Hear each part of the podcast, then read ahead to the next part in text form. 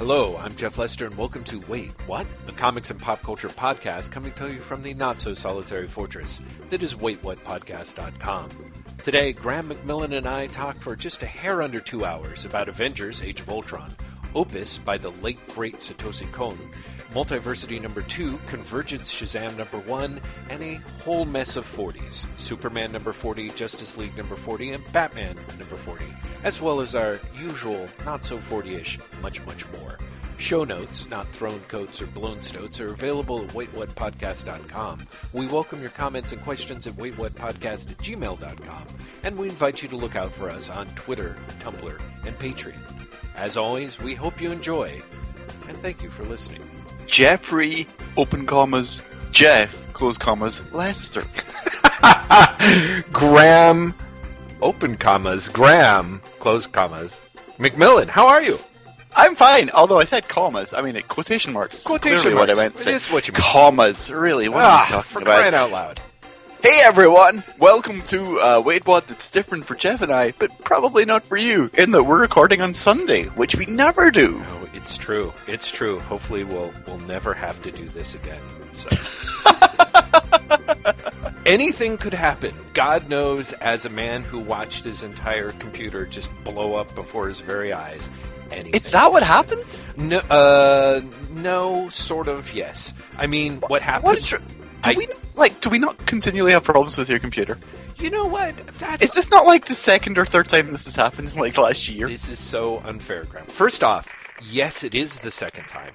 Um, at least. Maybe the third. I'm a little dubious, actually, about um, just how sturdy this supposed Mac Air actually is. Because, yeah, it totally, like, four months after I brought it into this, the, to the store and had them replace, like, pretty much everything, including the display. Uh, Thursday, the display on my computer just, it's like, it was fine 20 minutes earlier, and then it came back and turned on the computer again because I had turned it off to not Yeah. overheat it and all that sort Yeah. of stuff. And the monitor basically bifracted. You know, it was one of those scary situations where all of a sudden the the monitor just had like a huge line down one corner and it was inverting That's- stuff in the borders. Holy shit! Mhm. Yeah, that's not good. Yeah, it was, and it really was. It was that classic, like, okay, this isn't even any sort of like, I don't even want to dick around with the like go on. Although I did, of course, because stupid me, I'm like, well, maybe resetting the SRAM will help. You know, like, I say I'm even impressed that you you know what that means because I'm like, if that happened to me, I'd just cry. I'd be like, "What? No!" Like mm-hmm. resetting the SRAM. What the hell is that? Well, I mean, it's just it's. I, I want to say like I'm I'm really sophisticated and smart, but it's literally just I went online. It's like Mac not working, and they're like, oh yeah, reset the PRAM and the DRAM by holding down like Control Option Shift P while the computer's off, and then back on. And anyway, I went through all the RAMs. There's apparently an amazing number: of the PRAM, DRAM, SRAM, which is another one that you have to like more or less access by booting up the BIOS when you read. And you know what? All of it was shit, Graham. It was just an enormous waste of time. I should have just gone to the Mac Wait, but- store. but you did eventually, right? Oh yeah, I did. The first appointment that I could get, which of course was 7:30 at night. So there's nothing better than Thursday night. And this is this is listeners.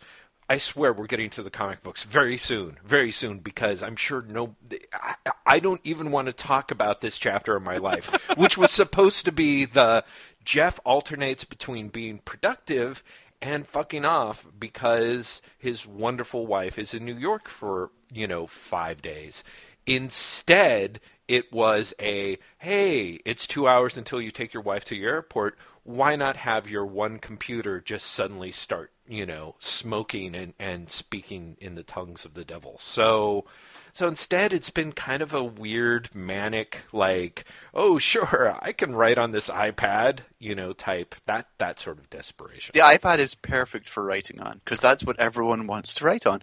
A tiny little kind of annoying keyboard. Oh yeah. Well, see that's it. I, I had all the other stuff set up. It really was. I've had the I've got the Bluetooth keyboard. I'm like, all I need is the stand. Anyway, the point being, Graham, I've just spent the last couple of days crying and watching some terrible movies, but not. Well, to be fair, the watching the terrible movies part was part of your plan. that, It's, that- the, it's the crying part that, Yeah. that is unusual, and even then, you know, that's it's not the first time. you, like my nieces, are becoming uh, all too horribly comfortable with my crybaby status. I have to say, it really is. Uh, Uh, since that thing is, I can totally imagine your nieces being like, "Jeff, crying! Stop crying, Jeff! Stop crying!"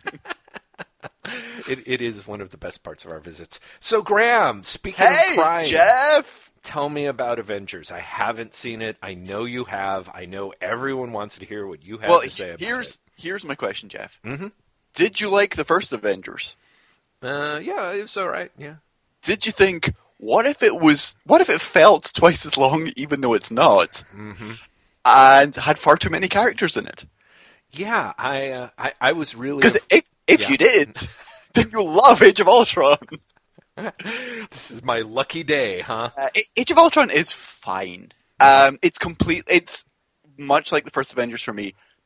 Great when you're in the theater. Mhm. Do you know what I mean? Like it as popcorn for the eyes. It's wonderful, Mhm. and it's got enough uh, snarky humor. And I was going to say it's got enough character moments, but it really doesn't. Uh, it's got enough smart, snarky humor and enough spectacle to that you're completely pulled along. And to be honest, James Spader is great. Mm-hmm. mm-hmm James mm-hmm. Spader is. I, I don't know what I expected James Spader to be like as Ultron. I think I expected him to be less mm-hmm. sarcastic and less human. Even though, like, they'd all in all the interviews, they were like, "No, we got him because he's so human." But um, but it's he's he's very quirky, hmm, hmm. and that really added a lot to my enjoyment of the film. Oh, good. Um, but it's honestly one of those films that the more you think about, the more you're like, ah, wait. ah, okay, yeah, I, I guess. Ah, yeah, okay. Ah. And that, um, yeah, sure, okay. And the more I think about it, the less I like it. Mm. So it's um, it does its job. I left the theater being like, hooray, Mhm. that was great. But I also left the theater thinking, I don't need to see another Avengers movie for for a while. Mhm. Like I, I, I've seen enough. As opposed to the first one where I left and I was like, sure, I, could- you know, I'll, I'll watch another Avengers movie. Mhm. This was really like, yeah, okay, sure, I'm Yeah, done. just- I've, I've, I've seen two of them now. Now, just out of curiosity, so, hmm, so would you you would say that that is more from seeing this specific film the way it was made, uh, as opposed to uh, something uh, the cinematic version of superhero event fatigue kicking in? Um, it is both Mm. because I very much expected to have that reaction coming out of the Captain America film. But the Captain America film, I was I left sort of going, yeah, that that was that was well done. Mm-hmm. That that was good. Um, and this one, and, and also with Guardians of the Galaxy, I came I Yeah. came away being like, sure, okay, you know, that that was fun. And this one, I really did come away with that was fun, but Mm-hmm. Like that was fun, but I think I'm done. Um, there are some very funny for the wrong reasons things in it. Mm-hmm. Um, it is obsessed. It is a movie that is utterly obsessed with making sure that you know that the Avengers know that there are civilians around. the amount of focus on let's get the civilians clear of the damage is hilarious Mm-hmm. and must be a reaction to Man of Steel. Do you think Man of Steel? Do you think? Yeah, I think, I, think it has to be a reaction to Man of Steel because Man of Steel was slaughtered by fans for Superman not saving civilians. Well, I mean, yeah. absolutely torn apart. that's true. That's true. uh, and there is so much time Mm-hmm. spent in this film. And, and what's funny is there's so much time spent with characters going, "Let's get the civilians, you must get the civilians," and saving civilians, but only in certain scenes. There's other scenes where like buildings are being torn to fucking parts, Right. and no one says anything. Right. Well, but see, like, there's enough emphasis put on it. Like uh, when Iron Man is fighting the Hulk, Mhm. there's a specific piece of dialogue which is find the closest un uh, uninhabited building, Mhm. and then he's like, and I'll buy it. Do you know what I mean? Like, it's this really weird, awkward shout out to yes, superheroes cause all this damage, but the Avengers are on top of it. Mm, hmm You know, and like the climactic showdown with Ultron, the majority of what the Avengers are doing are saving the civilians. Like Captain America gives a speech, which is basically like, "Hey, civilians are going to be okay with us," um, and it's like it's really, it's completely lampshaded Mm. in this really inorganic way. hmm Do you know I mean? Like, you, I didn't go, you know, these guys are great. They're taking care of the little guys. I was like, why is this film so obsessed with this? Do you think um, is it possible that this is the part of the setup for the, uh, the a very awkward setup for the, the coming Civil War concept that they're No, trying to? no, no, no, you, you get far more awkward setup for Civil War just in the conversation, the dialogue between Iron Man and Captain America all through the film. Mhm. Like that is, it's again massively unsubtle. I mean, really, you get them arguing, and you know they're saying things like, You're No. not being very civil. "No, no, like you know, you're not being proactive enough, Ah. Captain America. Right. You're being too proactive, Iron Man." Like it's re- it's that unsubtle. um. So yeah, like it's it's. I don't think the civilian thing is is Civil War uh, at all. I th- I think it's really just. I I really do think it's it's either covering their ass or being snarky about Man of Steel and their reaction to it. Hmm. Um, but it's it's like it's distracting. Mm-hmm. It's really distracting. Hmm. Um, it's a weirdly uneven film. Mhm. It, it's what works works well, Mhm. but uh, I have absolutely no doubt that there really is like a, an original cut that's an hour longer, as as Joss Whedon said, because it really feels like a lot of what I would expect from Whedon has been pulled out of it in favor of the let's get to the action set piece, let's get to the next action set piece, let's get to the next action set piece. Right. Um, the character moments are are fairly stripped back. Mhm. Um, the my f- I can't really go into spoilers because you've not seen it. Um, there's uh, it looks like Whedon is playing so into a trope, like so amazingly steering into a particular trope Mhm. that he ends up subverting. But even even the subversion is really unsubtle and doesn't really pay off how much he was playing into it, I guess. Mhm. Um, and so you get a lot of characterization which feels very much like, hey, you guys, hey, you wanted to know more about this character? Sure, here's more of this character. You wanted to know more about this character? Here's more of this character. Look, it's the vision. You know? Um, the Vision's great. Paul Bettany's very good at the, as the Vision. Mhm. Uh, the Vision's origin is okay. Mhm. Um, the last part of the Vision's origin comes from a piece of utterly nonsensical exposition slash setting up the future movies that is so amazingly brazen Really. that you kind of want to be like, oh, can we just stop the movie here to think about this? like, can we just stop for a minute Mhm. Mhm. and think about how what has just happened has no relevance to the rest of the film other than we want to set up the Thanos plot for the next film. Mm. Um, I mean, again, I kind of wish I could go into detail, but I don't want to spoil it for you. Mhm. Mhm. Uh, Yeah. you'll you'll know when you see it. Put it that way. Gotcha. uh, there is a a subplot, a relatively short subplot. It's only like three or four scenes, Mhm. um, but a subplot that makes has nothing to do with the rest of the film at all. Mhm. Uh, that is clearly let's set up the the sequel, and and it's it's it really is nonsensical. It it it comes out of nowhere. Mhm. It goes nowhere within this film Mhm. with the exception of it, it kind of leads, it kind of connects to the Vision's origin, Mhm. um, but it is, it's so bluntly, uh, you guys are probably wondering if we're ever going to talk about Thanos in this film. Okay, here's your Thanos scene, Mm. Mhm. uh, which is just, it's wacky. It, it it it feels. I saw someone online talk about the fact that Age of Ultron is one of those films that is made by one man who wrote it and directed it, and yet it feels like the most committee-driven film ever. Hmm. Yeah, I, I, I would think that. Well, of course, that's problematic for me about a lot of Marvel's films. I guess you know it just sort of there. There's a little bit of creep. As as much as I enjoyed uh, Guardians of the Galaxy in a totally uh, disposable way, you know, um, there was still definitely that feeling that uh, you, you could you could see the committee stamped widgets that had to be fit into the film. Oh yeah, and it's it's much more in Avengers. Uh, Avengers is the film where the shared universe concept overwhelms the movie.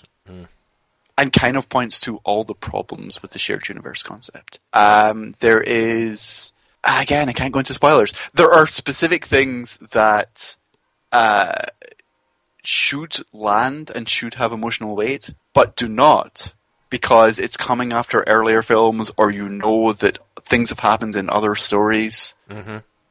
And you're like, well, you know, what's the point then? Um, also, it's hilarious that for maybe the last half of the film, you have all these characters basically saying, we're not going to get out of this alive, which is totally false drama because you know they are because you know they're in the next Captain America film. Mm-hmm. Do you know what I mean? Like it's mm-hmm. it's that point where I feel that you almost just shouldn't put that into the film anymore mm-hmm. because it's so obviously false jeopardy. right. Do you know what I mean? Like to have Captain America and Iron Man, who the fans know are going to be in the next film, say neither of us are going to make it out of this one. Do you know what I mean? Like, there's no way to take that seriously. Mm-hmm. Mm-hmm. Um, and so you really are left with this this moment of complete dissonance, where if it was a standalone film, mm-hmm. you'd be like, well, "How are they going to get out of this?" But because it's not, you're like, "They're going to get out of this." Hmm. You know? So it's it's it really feels like the film where the the shared universe becomes problematic for Marvel, uh, and I don't know if it's I don't know if it's just something that's going to continue for all of Marvel's films going on, um, or if it's something that was just like it overwhelmed Whedon on this film. That he was just amazingly conscious of, of all the other moving parts. Uh, I think it's really it's been very telling for me seeing Whedon promote the film because a he seems like the most tired man on the planet, and b he's like he actually gave an interview where he's like, as far as I'm concerned, the Agents of Shield TV show does not take place, like does not exist. because and, and he fucking created the show. He created the show, and he says it, it doesn't actually take place in the because, universe. Because as he, because as he says, mm-hmm. like it's it destroys the resonance of Coulson dying in the first film. He's like, as far as I'm concerned, Coulson is still dead because we can't do this film if Coulson's alive. You know, and when he's saying that, and he fucking created the show, Yeah, that that is a bad sign. Did you uh, to weave some other comics into it, uh, uh, or just just keep it keep it feeling like a discussion, Graham? Uh, did you read Superman forty? What? Yes, I liked it. week? Did you? I loved it. I'm really surprised. I, I actually quite liked it a lot too. Um, I, who knew that John Romita was that strong a writer? Yeah, I mean, I mean, honestly, it has. Well, but there's a, but okay, but see, here's another thing: is It, I said it totally felt like connective tissue. yeah, I mean, one of the things that kind of weirded me out about it. I mean, it, eh, well, first to give Romita Jr. his due, yes, that was absolutely, totally. Not just a readable issue of Superman, but actually an enjoyable issue of It was a really Superman. fun issue of Superman, Yeah. and for me, surprisingly strong. His character work. Yes, yeah, his character work of ha- having uh, Clark and the JLA go out for drinks and talk about stuff, like it's it's really it's sort of basic in a way. It's almost like um, you know, it, it it's a bit ultimates if you get what I'm saying. Almost. Well, it it, it isn't, isn't. It seemed much lighter. yes. Uh, much lighter than the Superman title has been in general. Mm-hmm. Do you know what I mean? Like, because the thing is essentially that's a setup for Clark doesn't have his powers, and so he gets drunk for the first time. Yes. Which is set up for a joke that he then wakes up the next day surrounded by McDonald's packets and going, "What the fuck did I eat last night?" Which I loved. I loved that joke, and it's such a small joke, but it's such a great moment. Yeah.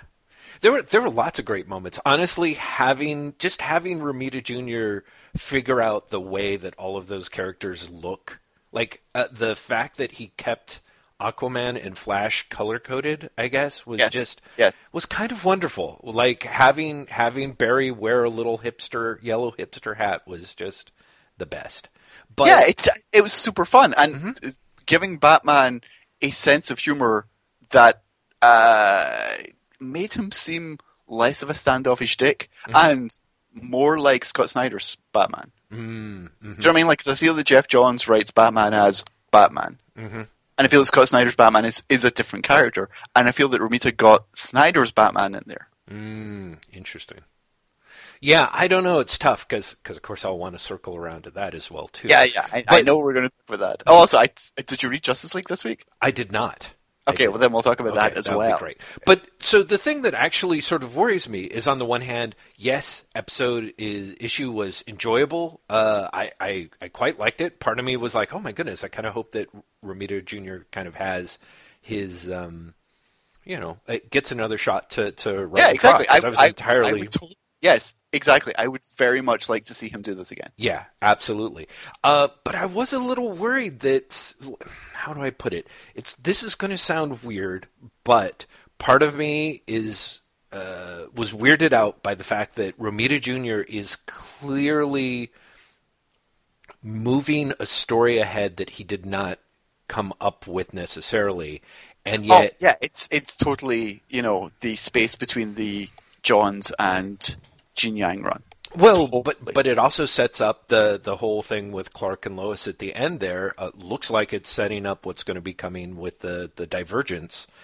Yeah, which is the Gene Yang run. Yeah. So so part of me is kind of like so like how do I put it? Yang doesn't get credit for the plot. No one seems to get any sort of credit for plotting. You know what I mean? Apart from Romita Jr., which just sort of means that the editorial hand that is sweeping this stuff forward is is uncredited but clearly there.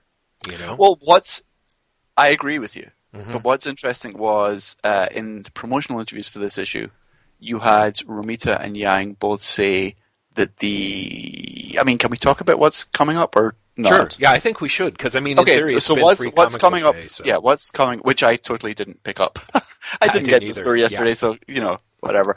Um, the plot that Lois is going to reveal Superman's secret identity to the world um, is Yang and uh, Romita were both like, yeah, that was that was thought up by all of the S- Superman writers in committee. Okay. Um, and so, like, they talked about it in interviews. You're right that it's not, like, it's hinted at here with a to be continued, but there's no, like, you know, thanks to Gene Yang for Plot Assist or, Right. or whatever. There, it does introduce an idea that is clearly not only Romita's, shall we say, Yes. if not, not Romita's at all. Mm-hmm. Um, and there's, there's no, there's nothing there to sort of identify the, the authorship of that idea. But part of me is also like, that's kind of, isn't that what we want from superhero comics? Like when you had, when you're reading Marvel in the 70s and 80s, mm-hmm. and you had writers play with other writers' ideas, mm-hmm. you didn't have like, you know, story by Steve Englehart using concepts by Steve Gerber. Mm-hmm. Do you know what I mean? Like it was just uh it's part of this grand universe and we're playing with all the toys aspect. Yes. yes, but dot, But dot, no dot. no no You no I, I, mean? I, I, I know what you're saying. It's something I, I have been uh, it's something I've been struggling with in relation to Justice League 40. Mm-hmm. Uh, which is Geoff Johns, but really should have a story by Geoff Johns after having read Multiversity. Mm. Credit. really. Uh, well, it's it's it's a prologue to um, the Darkseid War storyline, Mhm. and it basically takes the and I might be wrong that this is a multiversity idea, but definitely I've, it was in it appeared in multiversity. The idea that all of the crises in DC's publishing history Mhm. are part of DC Universe's fictional history, and so it explicitly refers to Crisis on Infinite Earths, Zero Hour, Infinite Crisis, Final Crisis, and Flashpoint. Mhm. And explicitly, it like refers to them as having happened, uh, and you have Metro because it's a conversation between Metron and uh, the the Anti Monitor, and you explicitly have Metron saying, like, this universe cannot go through another crisis. Like enough. it it he basically says all of this has been restarted too often. You- We can't do this again. It's not something anyone's going to buy. Um, and so it's you know it's it feels very much like he's that Johns either came up with this idea independently of Morrison, not impossible, um, or read Multiversity and in particular the handbook issue and was like, this totally ties in with what I want to do with this storyline. I'm going to take this idea and use it as the basis for my prologue, prologue issue. And so it, it, it's it's a very odd issue. It's got some nice ideas. Uh, the Anti Monitor is created the Mobius chair the Metron uses. Is one of the edges that's just tossed out there. Right. Um, I like, and I, I love the idea that everything that has been published has happened. Mm-hmm. It's pretty much now canon. Mm-hmm. Do you know what I mean? Like, I think once it appears in Justice League, it can be written off as Grant Morrison was high. Do you know what I mean? I, I think a lot of multiversity can be written off for whoever wants to as that was in that book. But I think mm-hmm. when you bring it over into Justice League, Right. which has always been portrayed as like it's the lead book of the con- of the, the line, Yes. then you pretty much are saying yes, yes, this actually happened. Um, but but it's um, but it's Morrison's. You know, Right. Well, is, and and so you fi- do you find that problematic, or is that closer? well, no, to, I yeah. I don't know because I, much more so than Superman. Instantly, guys like should Morrison have gotten a credit or shouldn't he? Like because Morrison. I mean, Morrison definitely is one of these writers who's like, I am adding to this fictional universe. right. Like, I'm putting these ideas out there because I want other people to pick them up. Right.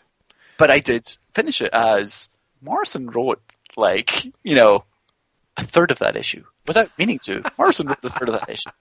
Well, I don't know. You know, it's kind of this. This is that weird. You know, to to turn the glove inside out again. This this is the the part and parcel occupational hazard of the shared universe. Um, Yeah. Which which is interesting, I suppose, because I, I would of course like to go on to talk about the conclusion of multiversity in, in just a second too. Yes. But um, but you know, is the idea of y- that people have the freedom to, to take other people's ideas and run with them and, and, and play with them and develop them. One of the things that I've been uh, reading is, in a way, it was such a foolish little bit of digital hoarding, but I picked up the uh, Thanos versus Avengers trade off Comixology because it was like four ninety nine and four hundred and fifty some odd pages, and um, I had sworn I was pretty sure that I had read the majority of it because it's you know it's basically ninety percent of Starlin's Thanos stuff, uh, leading or I should say it's pretty much all of the Thanos stuff leading up to that Avengers Annual Seven, Marvel Two in One Annual Two thing.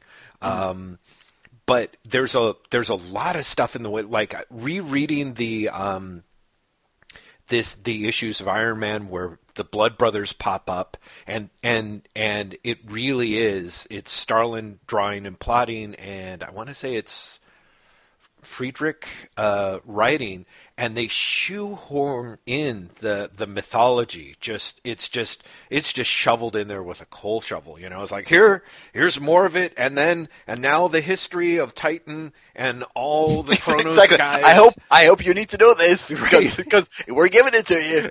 it really is just such huge extensive parts. Meanwhile, you know, Tony Stark's kind of standing there on the margins of his own book, being like, "Do uh, I'm gonna, I'm just, if you guys need me, just, just sort of wave a flag and I'll come in." Yeah, exactly. I, I'm stuff." over here. Yeah, I'm just, I'm right here, and at some point, if you want, I can whine about my heart, you know. But it is this idea of like, you know, then it's Englehart and Gerber and all those dudes taking the stuff with Starlin, you know, usually with his his tacit approval, and trying to to build out this universe that's happening in these weird corners. Is like Iron Man, and then a Marvel two in one, and then some Daredevil issues, you know.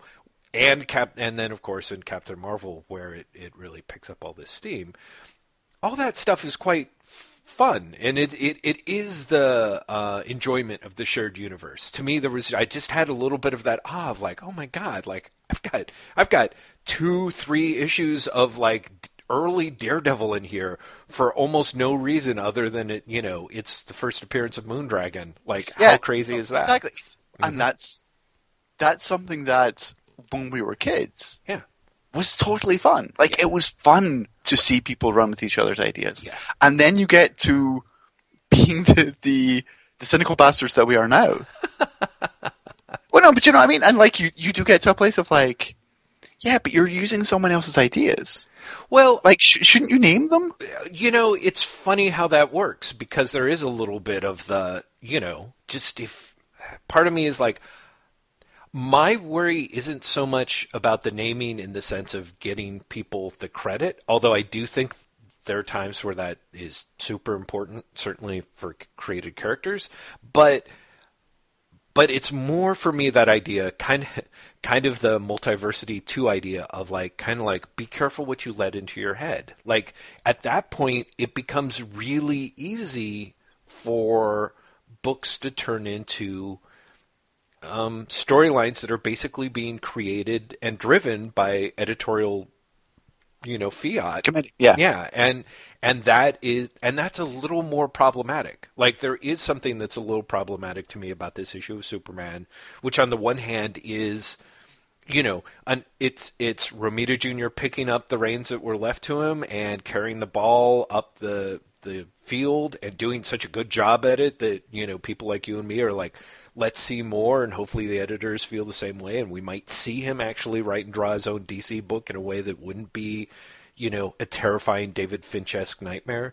Um and yet at the core of it there's part of me that's still like but it's much more it's much more company work than Yeah. than it presents itself to be. And it's the same thing with Avengers Avengers Age of Ultron. Is that idea of like people are walking into it being like, okay, this is going to be a Joss Whedon movie. And it seems to me there are points where Oh, it's it's there are points where it's not. where it clearly it's, can't be. It's hilarious because we have, and I think many people have, Mm-hmm. made uh, jokey and or horrified references to the fact that you know the company creates these things Mm-hmm. and the people don't.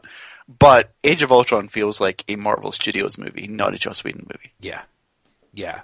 Which, you know, in a way Which is like it probably makes them very happy. Yeah. Yeah. Do you know what I mean? Like he he's done his job because his job is to create a Marvel Studios product. Mm-hmm. Oh, I've totally just reminded me. Um, just before Avengers came out, the uh, Pixar movie Inside Out, which Mm-hmm. is the animated movie that's coming out this summer about the emotions inside someone's head. Yes.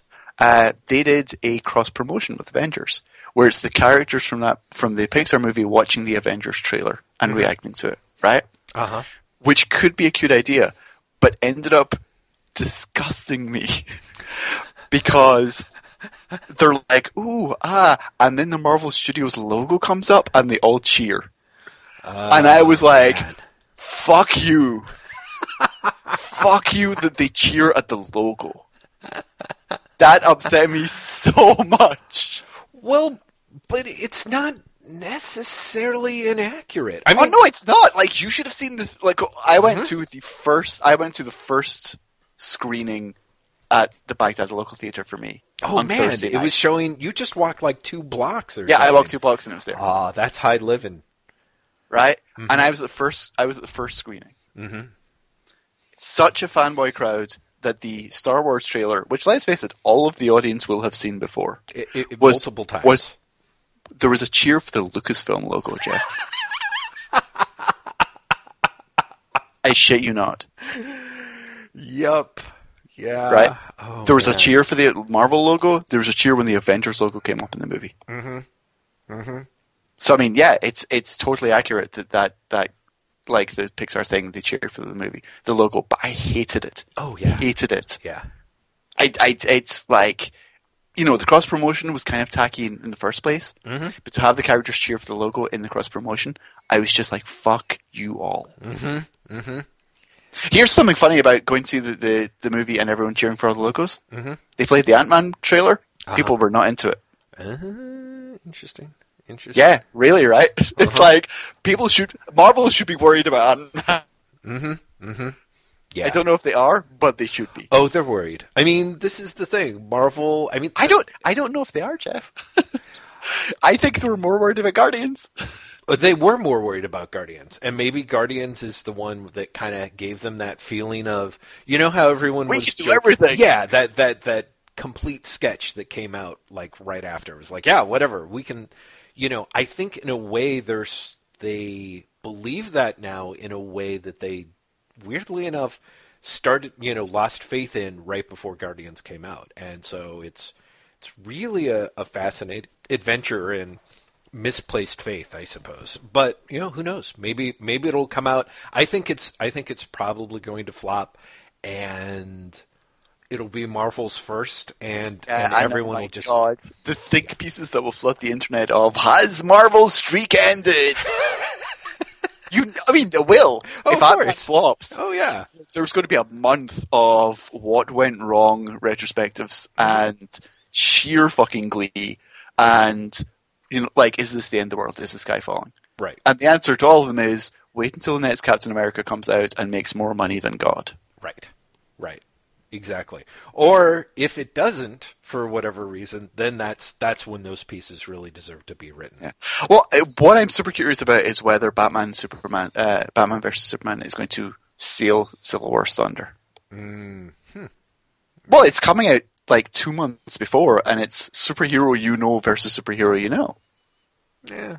Uh, I, I mean, it, it could probably do very well, but I suspect that Marvel is basically at this point just competing with Marvel. I mean, I, I, uh, yeah, I think you're probably right. I think Disney's competing with Disney. I think the only thing that can really hurt Marvel right now, other than itself, is Star Wars. yeah, yeah exactly. But you know, because they're sort of in the, the same bed together, it's it, it's so much easier for them to do a creative reach around. What's that? I don't know. I, I Star Wars. You saw that Josh Trank is off the the movie. Yeah, Um, Star Wars, I'm kind of fascinated by Mm-hmm. because Josh Trank is off. Uh, Gary Whitta was is off of Rogue One after Yep. working on it for a year. Mm-hmm. Uh, the first writer for The Force Awakens was off after working on it for a year, yep.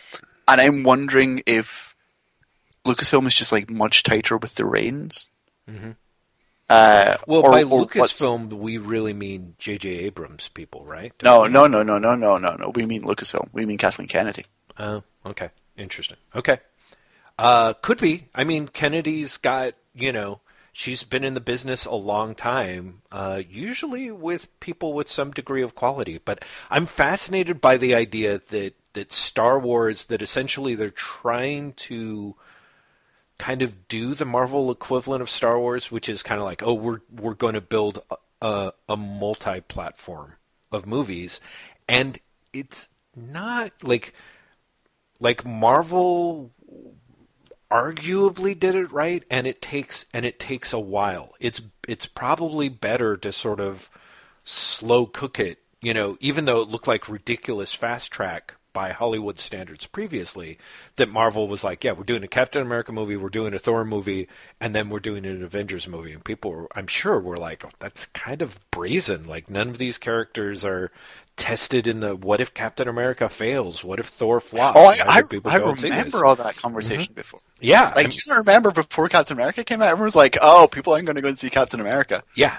right. You know, it really was that thing of like it was incredibly it it, it was incredibly seemed really, really risky. Yeah, It- and it is. and it then and then you've got today, Mhm. like Sony are like, "We've made a five movie deal with Valiant that will end in a crossover," yeah. See, and like that, like that's the announcement. The announcement isn't we're making a Bloodshot movie and we're making a Harbinger movie. yeah, exactly. It's we're making two movies each of these both these franchises and then they cross over. Yeah, yeah, and I mean that's very much. Uh, it's just it's one of those things where it's like Marvel, the way Marvel did it, raked in ridiculous amounts of money, as I know you know, of course. But consequently, it really does have Oh, everyone else kind of going. It Mhm. changed the game. It exactly because you can see how everyone is playing it in in a, a post Marvel Hollywood. Yeah, because I mean, you even you now get you know we're doing the Ghostbusters shared universe We're doing the Transformers shared universe. That's right. and it's it's stunning Mm-hmm. because you want to be like, no, Transformers can like Transformers genuinely can support one movie. Yeah. Ghostbusters can support one movie. Yeah. Like Marvel can support multiple because it's literally a shared universe. It's not one concept you're trying to make into multiple franchises. Yeah, exactly. So so there is a lot of I'm sure Star the people at Star Wars are kind of like, okay, we got into this with the idea of fast tracking a multiple platform. And it very much is a Marvel blueprint. You know, it's like this is something that's been around for years, the fans love, there's a huge audience for it. You know, we can turn around, we can, you know, streamline this this machinery and just crank it out. As long as we do something that is that has that same level of you know fan service and you know like we know what you want kind of angle. And it's clear looking at the force awakens trailer that they know they they've got a sense of what they need to do. So in a way maybe the people rolling in and out is you know for those of us in the movie theater possibly a really good sign um, Yeah, I, I don't know. I, I just but it also is the I'm sure- opposite that it's yeah, the I'm sure the movies. Yeah, I'm sure the movies are do fine. Yeah. I'm sure they're Well, of course. good movies, but it's it feels that Marvel exhausts their creators after two movies. Mm-hmm. Jon Favreau did two when he was quote unquote in charge of the Marvel Studios thing, and then disappeared. Whedon's done two, and looks like a fucking shell of a man Right. by the time he's disappearing. Yeah. I mean, it's stunning to me that the Russos have essentially gotten four.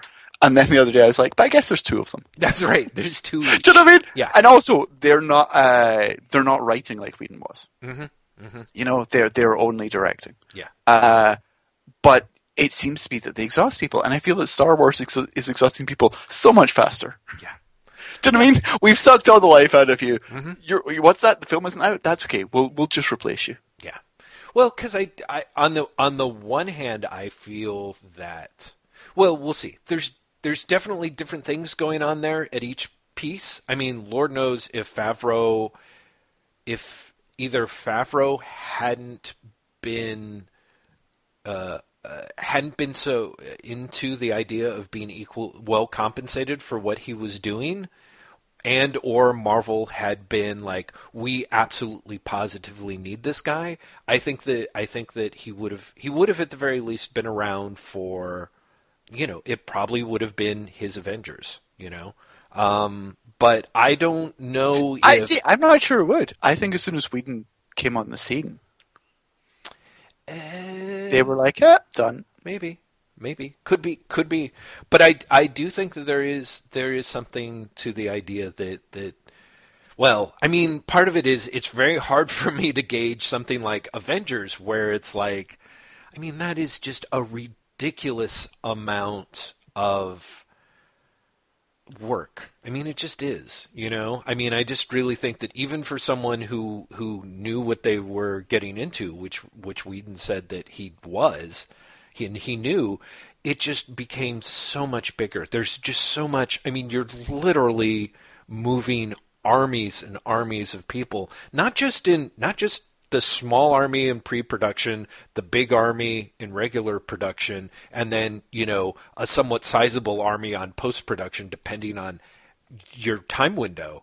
Like that guy, I'm pretty sure he was like running the entire fucking time that he was doing this for like two fucking years, you know. and I, and there is that kind of thing of like when the movie is that big and you've got to and there's that much much post production effects, like you're just the number of moving pieces that you have to look at and okay is just is kind of monstrous. So Yeah, bear in mind that you know he was also at that point, quote unquote, creatively directing the rest of the, the cinematic universe, right, which is And- which you know God knows what that actually means. Yeah. but also he was having to keep up with, you know, hey, you just created this Agents Shield show, that's great, but Captain America: The Winter Soldier is ending Shield. yeah. So what are you going to do then? Which is, and I'm going to do a minor spoiler for Age, for uh, Age of Ultron, but it's not. It's really not a big thing. Right. Um, you can tell from watching Age of Ultron that Shield Shield was present in an earlier draft. Mm-hmm. Um, you, you clearly it was written.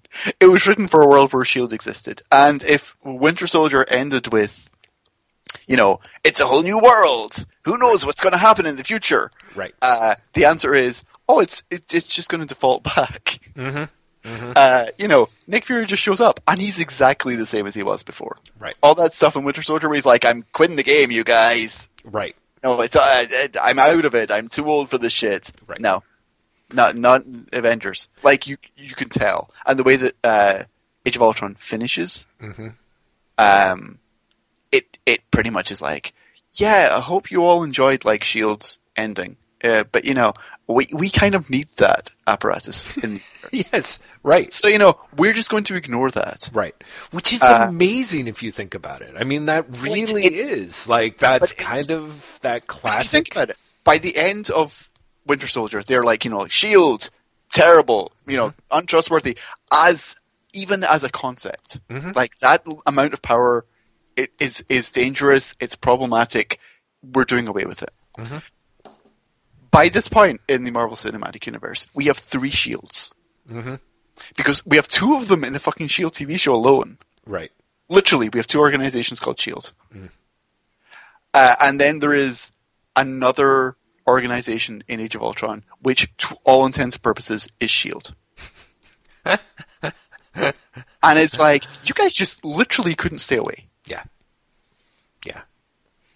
Yeah, no, I, there there's so many and it's hilarious because there's so many ways it it is the it's one of the things that's frustrating. It's one of the deals that makes you go like it, it's why I fear the corporate widget, you know, it's the the editorial fiat because there is that on a shared universe you're these things are supposed to have repercussions, but you know when you have a business, but they don't. and it, well because a business is looking at it strictly from the fiscal perspective of a shared universe, like oh we want this because it builds the audience for this, and that you know they look at it as a force multiplier for making money. But when it gets to the the very difficult part of shared universes, which is having stories actually resonate and build and change the scope of things. I mean, you know, they're not they're a very very long way from doing anything like I don't know Game of Thrones, you know. They're just not, yeah, it's, you know. It just it doesn't exist. Mm-hmm. It just doesn't. Um, it- yeah, it's it's very. It, it you know this this I wrote something for THR about this. I it's running today, maybe this weekend. It's been the weirdest fucking week, Jeff. Um, but it's it's a Stan Lee line Mm-hmm. that they don't want change. They want the illusion of change. Exactly. Like no, nothing, nothing can happen in the Marvel Cinematic Universe anymore. I think my problem, and and I'm sort of okay with it, is just it's you know there's like there's change, there's the illusion of change, and then and then there's the people who are just saying that there's the illusion of change. You know what I mean? Like at least at least having an illusion of change means you've got to work at making it look like something's changing. You know, and and I just honestly think that there's something where it's like two lines in a script do not do not necessarily cut it. You know. Well, what's what's fascinating is the, the end of Winter Soldier. uh, Try again. The end of Winter Soldier. Winter Uh, Shoulder. Winter Shoulder. great, yeah. Well, Winter Shoulder is the next film. Uh-huh. Uh, the end of Winter Soldier felt like a change. hmm It did, which was why it worked, and you were kind of excited. People were excited walking out of the movie. It was like, oh, But that then meant something. ev- everything that followed yeah. backtracked. Mm-hmm. Everything. And so, like, is that enough? Mm-hmm. Because is, is it, surely it's not enough to have a cliffhanger of Brave New World if everything that follows is like, not really. Do you know what I mean? Because otherwise, because if you buy into that, it's like, well, that's enough of an illusion of change. Does that not mean that every cliffhanger is illusion of change? Well- Because I don't think that's true. Yeah, I would I would say that's right. You know, for the most part. I mean, the thing is, is that it's um, God, what is it? Uh you know, it's it's weird. The older I get, the more the more food metaphors just become inherently um, tied to my concept of of potentially uh, particularly serial storytelling. It's like it's like when you've got uh, when you order like I don't know kung pao shrimp, you know, and you know the Chinese restaurant is going to only be able to give you a certain amount of shrimp in a meal that is called kung pao shrimp, you know, but you got to do other things with the food to make sure that you know, and God only knows what that is, you know, depending on how scary your restaurant is. You, you give it some kung and you give it some pow. Yeah, you give it some kung, you give it some pow, you deep fry some other stuff, you know, you up their sauce, and so you're kind of like, oh, okay, every once in a while there's a shrimp, and you're okay with that, you know, but you can't be too skimpy with what you say is in the food. So the illusion of change, every once in a while, to keep that illusion maintained, you really do have to change something. Sometimes that's killing a minor character, you know, sometimes that's. Uh, you know, ending a government agency's existence, you know. But but the trick is you really do for the Sometimes it's ending a government agency's existence. Well, you know, that's what I'm talking about. I, I just I've been reading this 17 part serialized novel on Kindle, and they just did away with the the postal service. Um, it's it's sexy libertarians. I don't know if you've ever read this series. Are, but are, it's are a- you making this shit up? Yeah, I'm making this shit up. Uh, no, because I know that you read some really wacky stuff, Jeff. I know, I know, I know. I, I part of me is like, ah, I'm like, I should You- just keep you my could've- mouth shut. I know, I know. you should have just kept going. I would have believed you. I know. It just would have been like a long time. It's like, ah, and then the sexy libertarians managed to dismantle the the tax uh, bypass route for the part, the part that eventually would have tripped you up was me being like, "I refuse to believe you're reading this much libertarian stuff." Well, that's true. Like, why are you reading it? And then I'd be like, because it's sexy libertarians, Graham. Exactly. It's not just libertarians. It's It's, sexy. sexy libertarians. Um, hey, let's okay. Let's talk about multiversity because you you Yeah, you said you want to, and I am I'm really curious about what you think of it. Uh, well, okay. So the one thing that interested me about multiversity number two, there's a couple of things. One is how much of it was, um, well, a there was very little of it that I, I mean, my predictions about how that second issue were going to run was really, really off. Yeah. Two, um, perhaps unsup- after considering how really deeply witty I found the Ultra Comics haunted comic issue, I was like, okay, this is probably going to be a little bit of a um, good spirited romp. But I was not expecting, like, it's Multiversity 2 is almost a cheery book for everything that it throws throws in there. It's it's it's it struck me as pretty jaunty considering that you're you're got your big finale that's them fighting both the gentry and you know this this dark cosmic figure behind it. But um you know, I was shocked. Part of me was like, if if Multiversity issue number two had been Multiversity issue number one, I almost feel like the series would have sold a lot better and drew a lot more attention because it shocked me how much it was like it was much much closer to a crisis book. I mean, it's literally labeled that way, but it really is kind of like a, oh no, here's a big, you know, crisis book where I've drawn together all the various heroes. It's just, these are all heroes from different universes and timelines, but it's, a lot of it still functions basically the same way. You know? Um, Morrison's last page in particular, I thought was hilariously cheeky uh, and weirdly like I'm surprised that it didn't strike me as mean spirited because it was basically that last page was kind of Morrison being like, and that's why you do this sort of thing, kids, for the big bucks. You know, it's just really odd. Um, I I found I I'm going to have to reread it first of all. uh-huh. uh, because as I alluded to earlier and I've told you in email, I had a super weird, super full week, uh, and I read it. I read Multiversity issue two when it came in. Like I got it in the mail on Tuesday, and like stopped what I was doing to read it Right. because I was like, "It's, it's like the last issue. Oh my god!" Um, and it fell flat for me. Mm. entirely. Mm-hmm. Mm-hmm. Um, and ever since then, I've been like, I should reread it, and just haven't. Like other things have happened. You know, I've been meaning to do the same thing too because I did. The way that it is flat is it's flat in just a very strange, maybe deliberately so. Like, oh, it's just a comic. Like it really is. Not like, not only is it just a comic, it's just a comic that it feels like it is full of Morrison tropes. Mhm. And that sure, I, he, I mean, he's even given an interview. He's like, "It's the most me comic I've ever done. It's me to the point of parody." Mhm. But, but there's, it's doesn't even feel like parody. I guess. Mhm. Do you know what I mean? Like it doesn't have the sense of awareness that I feel that doing self parody should have. Mhm. It just feels like like a, a Grant Morrison comic It's very Grant Morrison. Um, and after everything else that's happened in Multiversity, Right. I was like, wait, this is it? Mm-hmm. Yeah. For me, when you said when you started off saying like Multiversity issue two had been the second issue of Multiversity, Mhm. um, I I'm not sure I would have kept reading.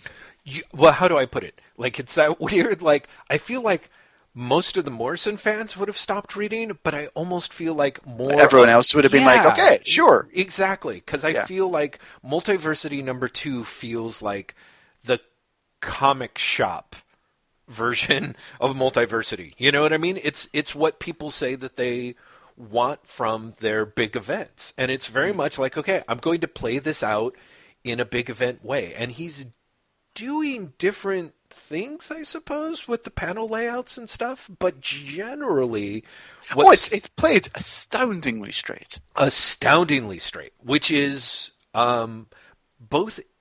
To me, it, it, I guess it's kind of like if you decide to see that as, or decide if you're if you if you just read it and are disappointed with it, I can't blame you, and I'm not surprised. I what amused me was how how flat it felt, but I kind of felt, for me anyway, that part of that flatness was the. Well, here's. Like, if Multiversity had somehow been like a big event, like if this had actually been labeled Final Crisis, I think there's a lot of people who might have been really super stoked by the way that Multiversity 2 um, It yeah. unfolds. But interestingly enough, Multiversity 2 actually kind of unfolds in a way that feels like a somewhere between a corrective and a middle finger in the air to people who complained about how Final Crisis ended. You know? Like it it cuz everyone who was saying there's really not anything that is unclear in Multiversity number 2. It's it's very much everything is even even considering the fact that you've got like you know an unnamed villain at the end basically you know. But it ends with those well ends. You've got the big you know two page spread of you know justice incarnate you know. You've kind of got your moment of like oh here's you know here's the moment in legends where you know you've got your new team formed and it's going to spin off. Um it's got all of those it's got all the moments that you want but i almost feel as if the point of all the previous issues is to make it feel empty but maybe not in which case morrison's really failed or i'm being far too generous in it because because i'd hate to sit here being like oh no i got the joke none of it means anything it's great graham you got to reread just reread it a couple of times until hope and, and will leave you you know until any real appreciation for what people can do just leaves you then it's great you know Yeah, it's such an it's such an odd issue. It really, like I said, it really fell flat in in a way that surprised me. Mhm. Do you know what I mean? Like I was I was expecting it to. no, I wasn't expecting. I was perfectly prepared for it to not satisfy me. Mhm. But this felt beyond that.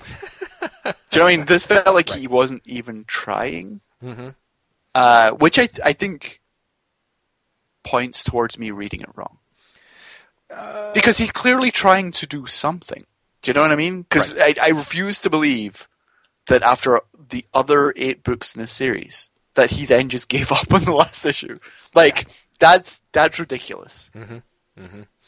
no I, But but yeah. that it felt like that for me sort of emphasizes for me that like I'm I'm doing something wrong as a reader. Uh, I- I don't think. I mean, this is one of those weird deals where I feel like things get problematic for Morrison because Morrison is, you know, I've crotchetily complained about it, and he sort of crotchety, you know, responded in various interviews. This idea that he does not give except very good cues to the reader as what's going on and what to expect. And he's very much like, no, maybe if you're an old granddad, but I, I feel like I've got all the pieces are there and you just have to, you don't even have to read that carefully. It's pretty explicit. And I, I feel that Morrison really does run the gamut of, well, hopefully we can talk maybe a, a brief bit about, about Batman 40 as well. Okay, because- yeah, let's. And also, this is going to be like the most DC heavy one because I also want to talk about convergence in relation to multiversity. Okay. Um, but yeah, okay, let's talk about Batman 40 for a while because you, I saw you on Twitter say that you considered it uh, an ambitious failure.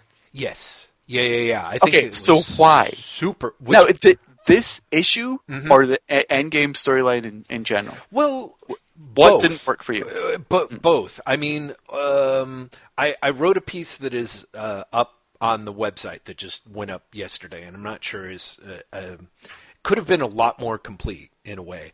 But Batman 40 was. Are you putting up content on Saturdays? You know I'm not on the internet. No, I know, of course not. Well, I've been I've been I've been posting on Sundays recently, but so I tried to get get things done a little bit ahead of time for a change. Um, it wasn't much. I was originally back before the computer blew up. I'll be like, oh boy, I'll have this up by Friday, hooray! Of course, I was back when I was thinking we were going to be podcasting on Thursday. So uh, the, the thing about Batman 40 for me that is interesting is is that um, it is a weirdly it's the sort of comic that I should super love because a it is it has it's so much of its appeal uh, rests on sort of formalistic grounds. Like Scott Yes. Snyder is making it, it. It is the issue forty is a series of statements of linked, connecting statements about the nature of Batman and the nature of the Joker, and the nature of theater and the nature of narrative and history, and it and a whole bunch, a whole hog of stuff that the whole Endgame storyline presents itself as. And in its kind of really ballsy way, it's like, okay, I I want to put a definitive statement on the Batman Joker story,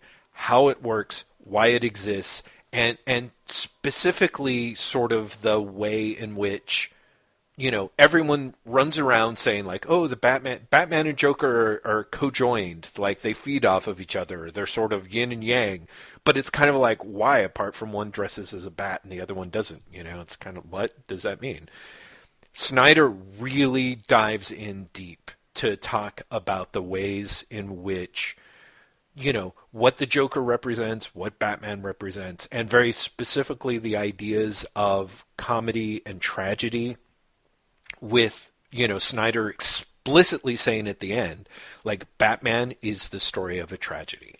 That and he knows it and that's part of what makes Batman Batman is he knows that we are mortal and that our ability to die is part of what gives our lives um, genuine meaning. Whereas by contrast the Joker is you know, represents comedy, the idea of a happy ending, as he says. I mean, it, it is something that is rendered perverse in part because of its because of the immortality of death, I suppose. You know? Now, here's where I'm going to complicate things. Sure.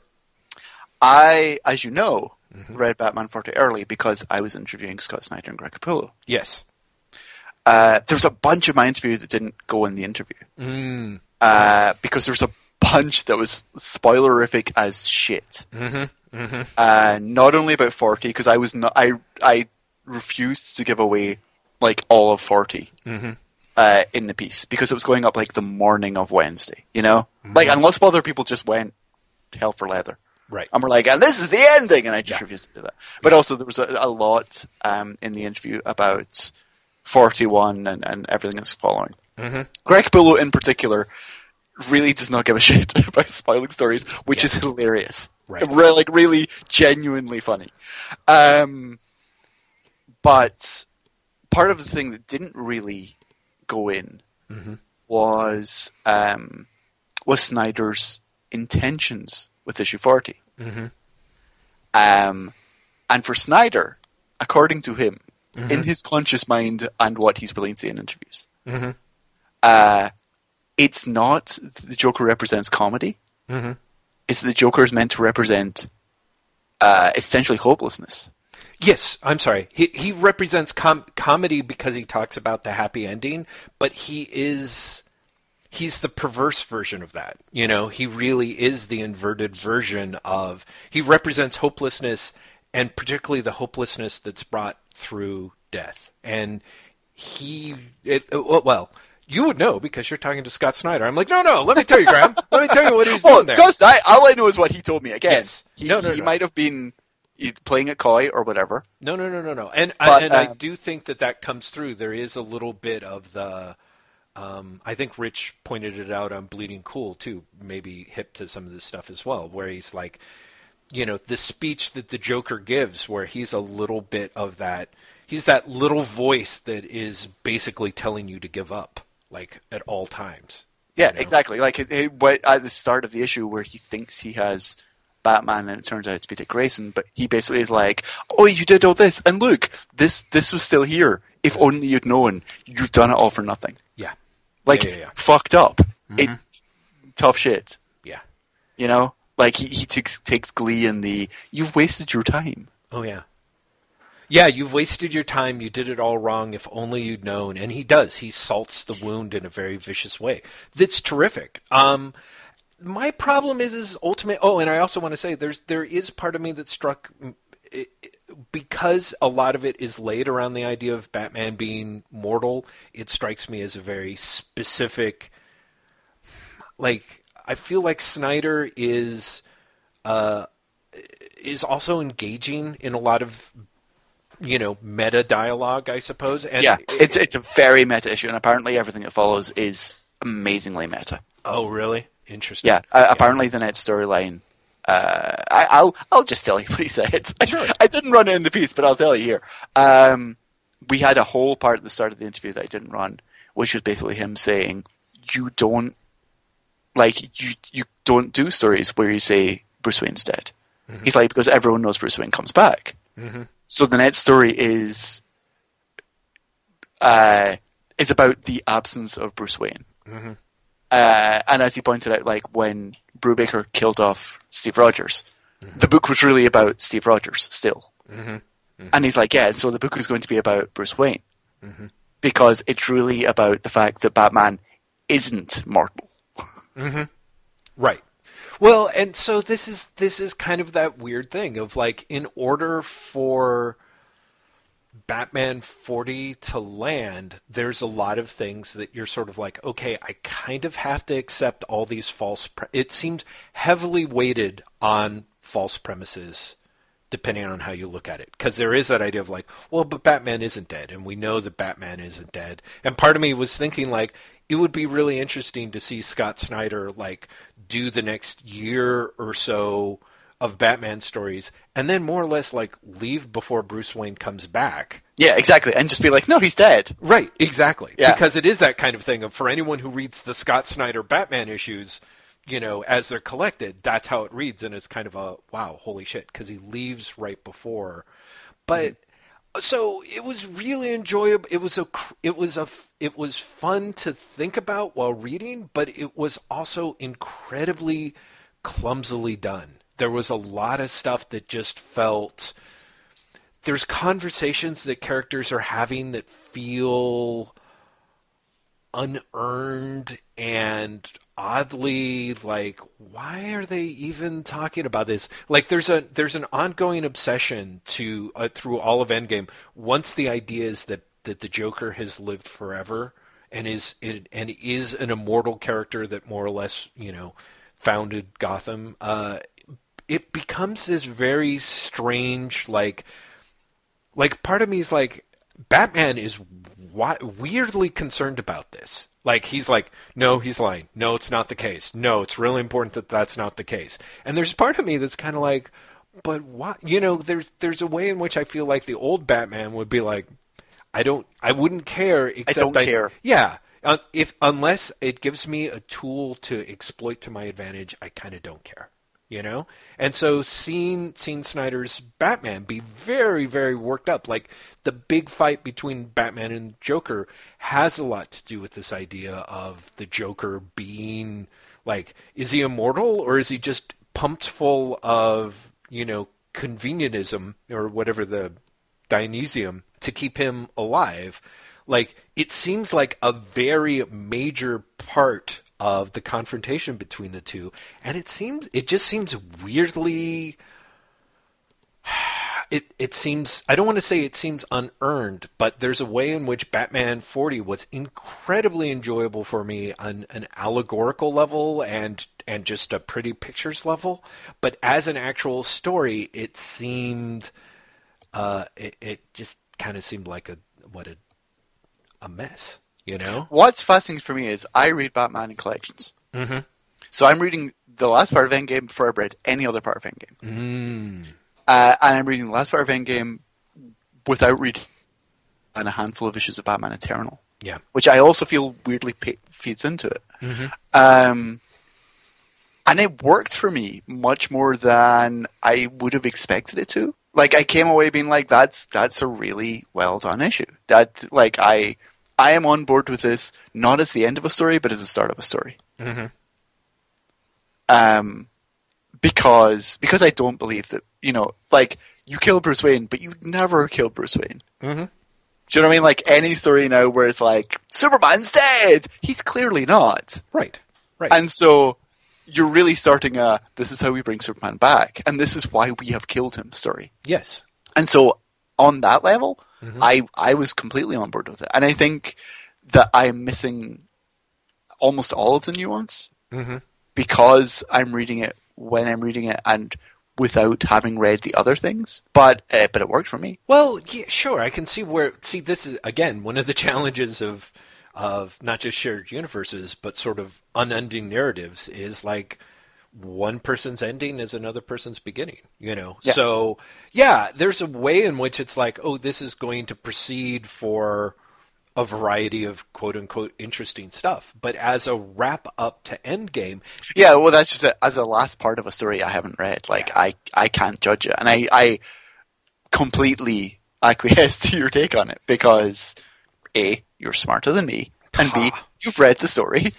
Well, uh, I, I will certainly cede point B to you, but I just think it's very. This seems to be a problem that I have with Snyder and Capullo's Batman all the way through. It's a book that I buy. It's a book that I've, uh, you know, more or less aggressively held on, decided to keep reading. Um, but it really is a book where I'm like, it but it's okay. Like it's okay batman. It's not groundbreaking batman to me in a way that i can't tell how much of that is dc's marketing hype and and how much of it is people in the comics world literally being like oh my god this is fucking great amazing stuff. It's like it seems like very ambitious. You know, in some ways, it's like the flip side of Jonathan Hickman. I like Hickman stuff a lot, but Hickman is also telling a big story about mortality when you know that there's a reset button coming. You know, Yeah. and yeah, but uh, they're different things. they, they Um, are different things They in different in many different ways. Mhm. Uh, not least of which is Hickman is heading towards a literal reset button. Yes, yeah, yeah, yeah. Do you know what I mean? Like whether or not the universe reboots, Mhm. he's heading towards a the world will end and then the world will start again. Right.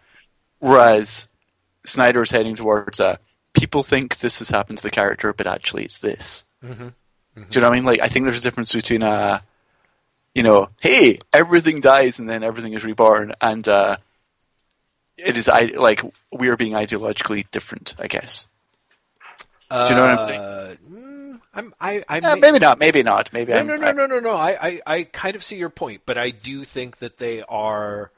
Um, actually, for me, I kind of feel like Multiversity and Batman and and Hickman's Avengers stuff are all things that ha- that are dealing with death. I suppose is in the background, like this weird sort of concept of m- mortality and and the weird quasi immortality that exists mm-hmm. in comic books that allows certain things to be, I suppose, you know, and and I do think that that the Batman Joker piece, but even it called as Endgame, like he's very much oh the Apollo Dionysius thing too, which is a big big level of the the lengths that Snyder goes.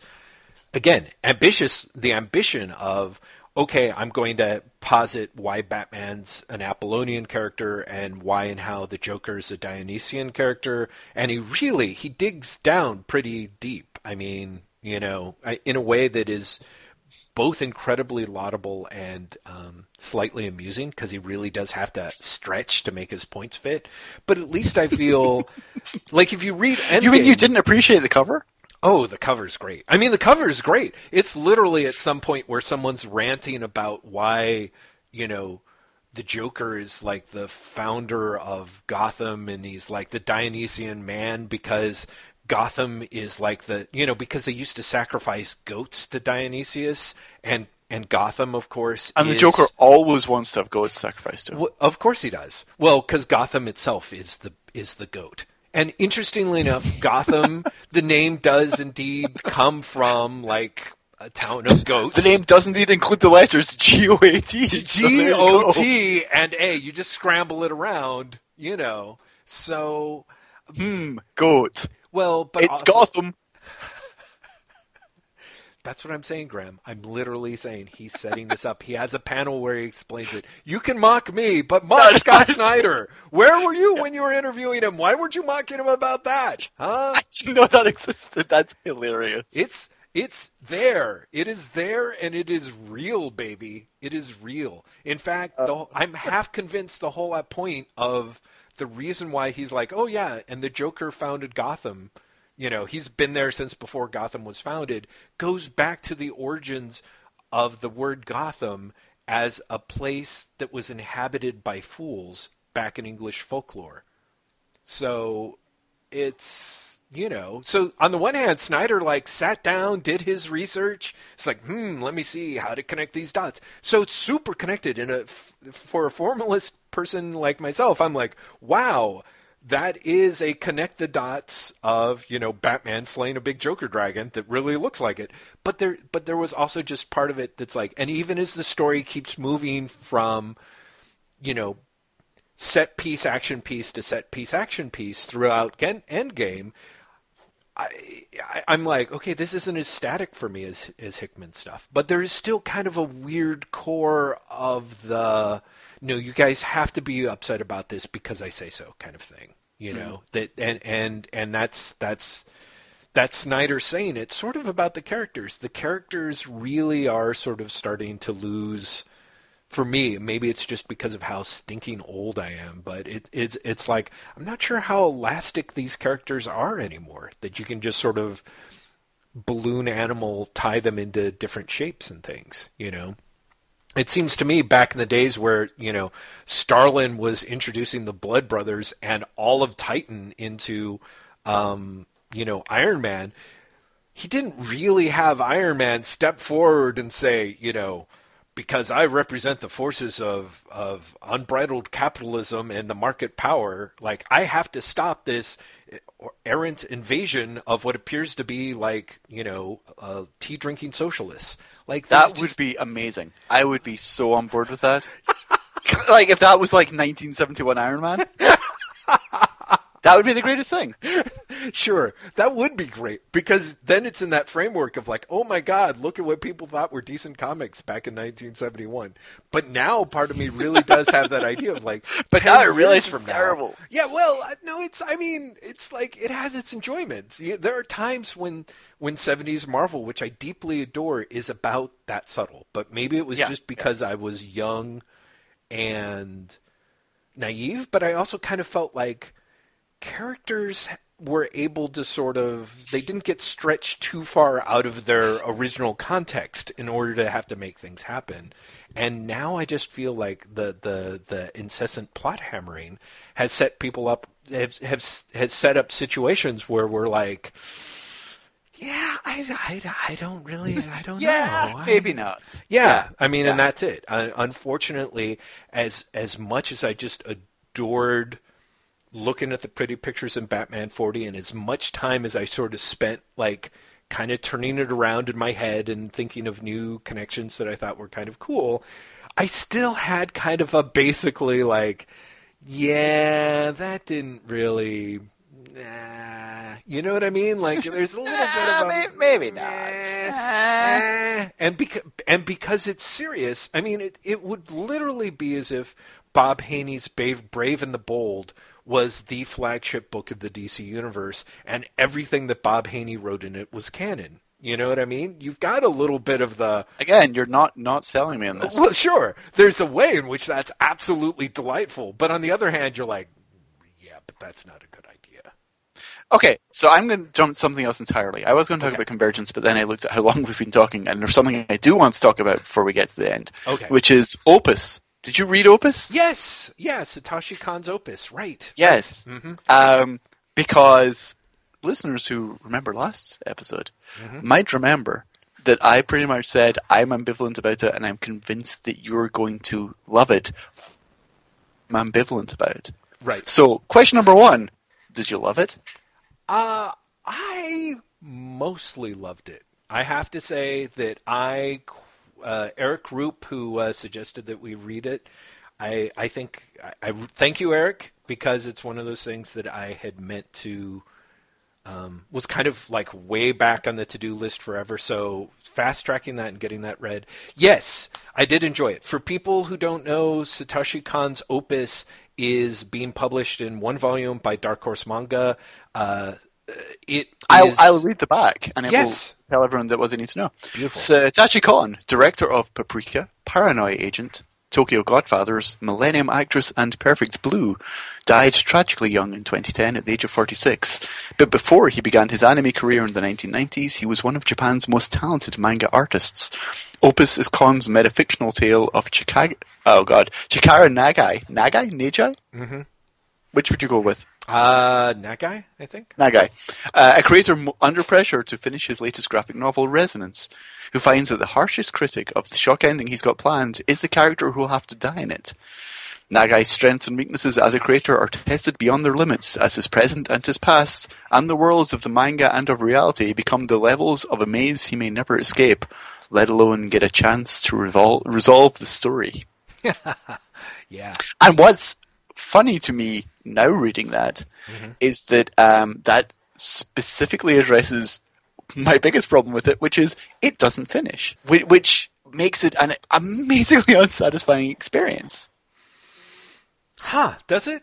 That's Yes. I, I, I had such problems with the fact that literally it just stopped because he didn't finish the story. Um, because there are a lot of. I- for me, almost all the manga I've ever read has plot contrivance for the sake of plot contrivance. Um, has very much like here's a complication, doesn't make sense, but complication. you know, I, I feel it's part of the format of of the weekly format where you have to just continually come up with cliffhangers, Right. and so you have stories that just go on far too long and have far too many complications that don't actually make any narrative sense. Um, but despite that in Opus, there's a sense that he's trying to build towards saying something, and then he just doesn't say it because the book never gets finished. Well, okay. So, so we so we have a monk. See, it's funny because I am dubious. Uh, I, I I'm not I'm not super familiar with a lot of of Kon's work. I did see um, Perfect Blue, uh, and Perfect Blue is a story about a manga actress who is uh, losing her mind, uh, if I'm remembering correctly. And I think, unless I have it mistaken with a different one of Kon's movies, is the movie that I think Darren Aronofsky specifically licensed before making Black Swan because he had sequences in Black Swan that were taken so strongly right from the work.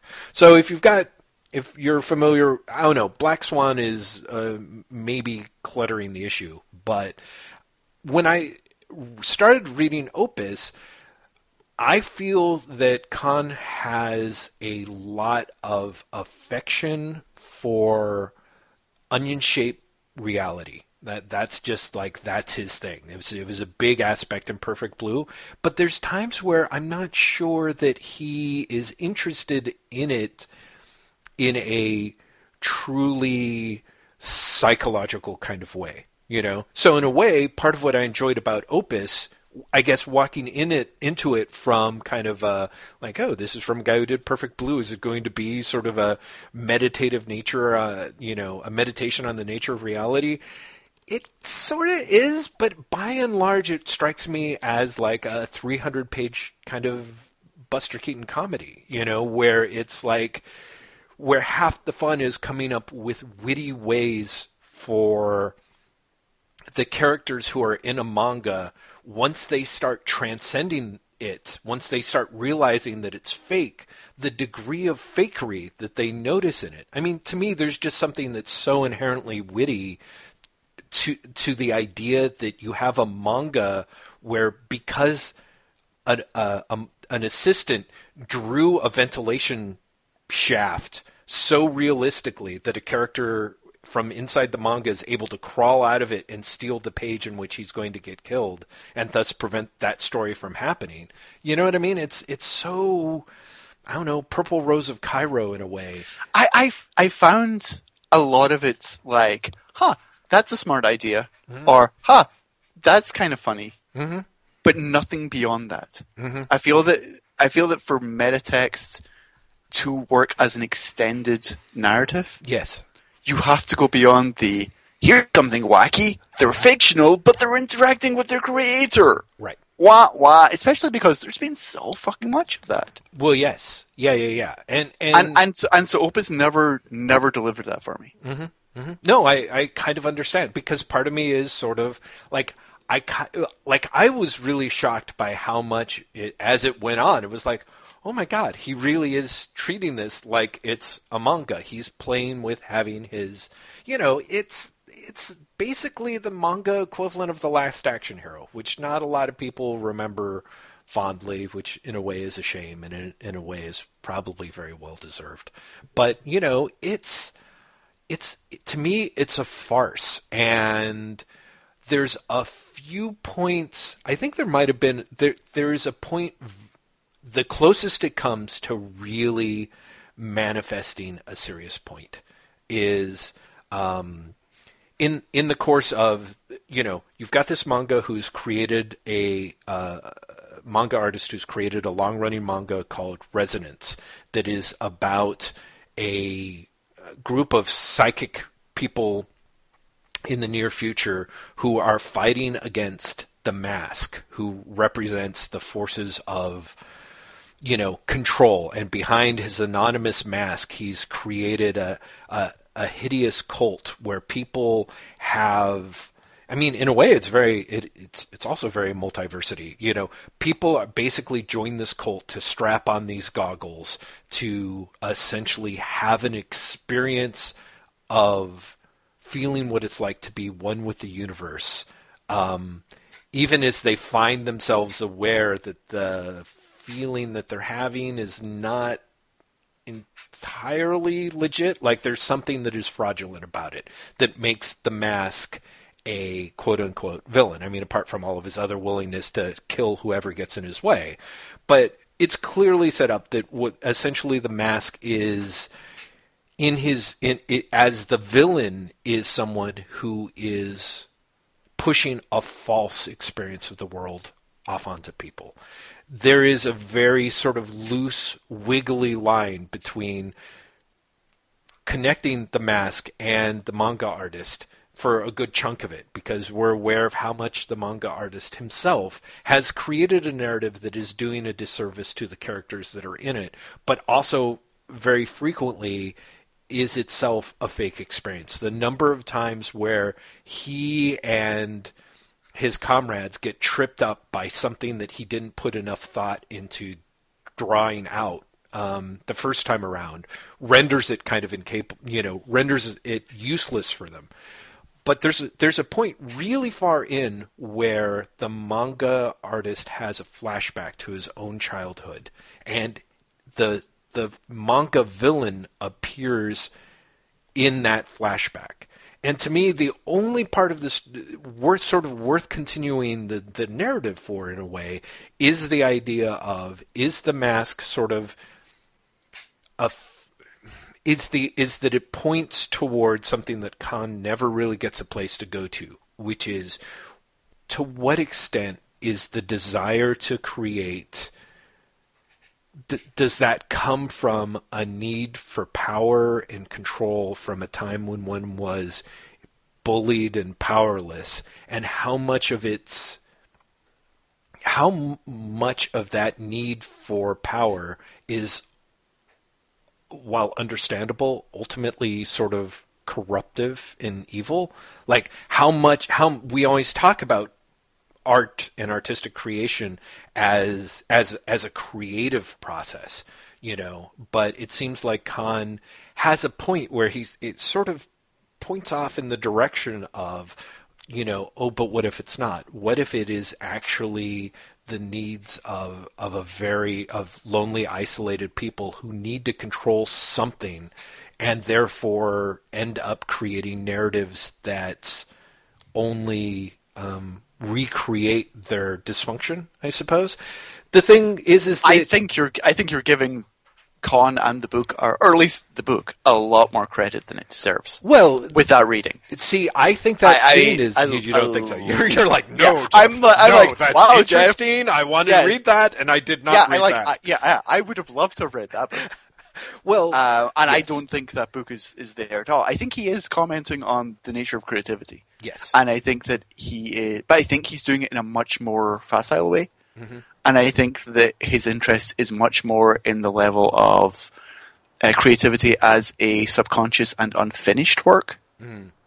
Uh, in that he, I I mean, the book actively talks about the fact that uh, you know there's scenes where they go into the background and the background is just Yeah. cardboard cutouts Yes. because he didn't spend enough time on it, Mm-hmm. or you know the the people around them are just faceless because he didn't spend enough time on it. Yes. But there's also a sense of he's consistently surprised by the worlds and the people with which he's created because he created them for one specific purpose and didn't consider a life beyond that. Yes, absolutely. Um, well, so let me just but I- be clear, Sorry, because yeah. I, I don't want to cut you off, and these are good points, but I do want to say that that all that stuff that I said is in the book for maybe all of two pages, maybe four. Well, that, that's just that's Yeah, what I'm saying. Like so- I'm not even sure it's really in that book. But, yeah, I think I, I think you're getting a lot out of that. Right. That is maybe not what he put in. Well, I'm half convinced that, that that is the stage where he was like, yeah, this is where I actually have something to say that I'm pointing to, and somewhere around the end of where this volume ends, not his little, uh, you know, posthumous epilogue, is very much kind of him being like, oh, but fuck it. Like, seriously, by the time that he's got it, where his characters have all managed to sort of fuck up the the events of the first volume and are and are rapidly plummeting down to the second volume of his manga. Like I'm like, yeah, he's never like the way if he does want to address this, he just realizes he's never going to get a chance to genuinely address this uh, in in the book. And like you said, a lot of it really does sort of start off. Like I think I think you're right. There's a there's a lot there that is about creation as subconscious and unfinished works, and therefore the idea that opus is itself unfinished for entirely different reasons uh, was kind of satisfying to me. I would feel Oh, it was it was it was the very opposite. It is honestly the most frustrating thing that I have read in a long time. interesting. And, and to be honest, the epilog Mhm. only added to my frustration Interesting. because the epilogue I found just like far too cute. Mm-hmm. Do you know what I mean? It was like wah wah, and here's my creation in the story about the creation coming to life, coming to life, and talking to me. Yes. And it was just like, oh, shut up! don't, don't do this. See, whereas Um, I thought that there was a lot through there that that was at that level of it. It really is a pretty goofy book, I think. Uh, yeah, I, I, I think it's goofy, but I think it's goofy because it fails to be anything else. Mm. Like I, I don't think it's goofy in the sense of like, oh, this is wacky and funny. Mm-hmm. I think it's goofy in the sense of like it was just never fully realized. And so you have to like in order to accept this fictional world, Mm-hmm. you have to sort of write off a lot by going, "Hey, it's wacky." Well, that could be. Like, like I, it feels it feels goofy in the sense of like golden age comics feel goofy now, which is, you know, again they were not cre- they were created to be you know daring do an adventure, and they're goofy because you read them from today's point of view, and you're like, oh shit. Like this, there's so much lacking, and there's so much that's taken for granted that is flawed, and, and you know, it, it becomes retroactively goofy, uh, and I and I feel that that's the way in which Opus is goofy. I don't think it's, uh, yeah, I, I think I think you have a a much kinder point of view for this book than I do. Well, yes, that that does seem seem to be the the the truth. Um, yeah. Uh, uh, well. Um, so Graeme, So Jeff, uh, part of me is like, oh, which reminds me, I should talk about it. Should what should we do? no, no, no, talk, talk, talk, yeah, talk a little more, and then we'll we'll cut off in like ten. Oh, okay. So, uh, Convergence, Shazam. I, I figured you'd want to talk about that. What, that what did you think, Jeff? Uh, it was. It was. I was expecting to like it, and I. Oh, you didn't. I actually kind of adored it. I mean, how do I put it? I yeah, you're It's like, huh? you don't like this comic. I guess what I was saying is, is part of me was very much like, uh, okay, something along the lines of, it's only two, two, it's a two issue mini or whatever. It's going to look great. I can't imagine, considering everything that's in there, that behind the premise and everything, that it's going to. I just figured the story would be more of a hash than it was. And actually, I entirely enjoyed it top to bottom. In uh, the art was unbelievably like just so gorgeous. I wanted to cry. But yeah, it's Evan Shaner and, and Jordie Bellaire together. yeah, Because right. the colors are so good oh, as well. exactly, exactly. Uh, but yeah, it's it's just it's such a beautiful book. It is gorgeous, but one of the things that impressed me was uh, was how Parker did such a great job of a delineating the story and b I think one of the things that was to me super clever about it is how much of the original Captain Marvel stories revolve around Billy Batson uh, being robbed of his powers, and so therefore the kind of first half of the Convergence setup lends itself pretty much perfectly to you know a, a classic Captain Marvel situation of like these guys are captured by super powerful villains, you know, there's no way they're going to escape. And then they escape, and there's a lot of joyous punching. Just fabulous. Just fabulous. Yeah. So, It is. It's it's such uh, uh, it's such a wonderful book that simultaneously makes me go, I I want to read this every month, and I don't because I don't want it to stop being wonderful. Do you know what I mean? Like Right. at some point they'll disappoint me, and I don't want to be disappointed because I love it so much. Yeah. Um, yeah, it's a lovely little book. It really is. yeah, I, I would be so exceptionally happy if they, they managed to get an ongoing out of this because it really is kind of the perfectly modulated Shazam that I want to read. And yet there's a way in which part of me also feels like you can only I don't know. It, so much depends on what DC decides to be like once it comes out of Convergence, you know, because there's a way in which I'm like, I don't have a lot of faith in DC to like. It was a little bit like Superman 40, like, I, well, before Superman 40, where you and I were talking, where I'm like, God, Gene Yang, I can't wait to see him on Superman. But part of me is like, but how can he not? sort of like, but he's just going to get steamrolled by the DC editorial machine, you know, and he's just going to end up having like a hugely compromised run because they don't know how to treat him, you know? Like, uh Yeah. part of me is sort of Un- like, unless they don't. right, unless they don't. So part of me is kind of hopeful, like, in a perfect world, it would be like, hey, this book, you know, everyone loves it. They decide to give Shazam another go, and it doesn't have to worry about the next Dan DiDio event where everyone, you know, is replaced by their own, I don't know, stomach fauna. You know, like I don't know. Hey, Stomach Fun S- September. It's going to be great. stomach fauna September. Yeah. So 52 books, all of which feature x-rays of each character's stomach. Well, I mean, yeah. Yeah, yeah, yeah. I mean, see, that's the great thing. It's the superheroes, but in enormous microbial form. So you get to see giant, you know, stomach fauna and microbes like wearing the outfits and flying through the air and actually attacking evil, villainous sources of like heartburn, constipation, and poor digestion wherever they arise. Wherever they all arise. of them look like the Joker, which I think was a really subtle thing of them to do. Yeah, yeah, exactly. Well, come on. Let's face it. It's clear Oh, that they're going to find out that what's really behind it. Yeah, no. Um, so yeah, Graeme, uh, any other books you really want to hit or talk about, or the Uh, points you want to yeah, make okay. that I cut you off There, from? there's a couple of things I want to uh, talk about very quickly. Mm-hmm. Uh, it's not out yet. I think it's out in a couple of weeks. Uh, Batman Earth One Volume Two. Yes. Um, I loved. Did you?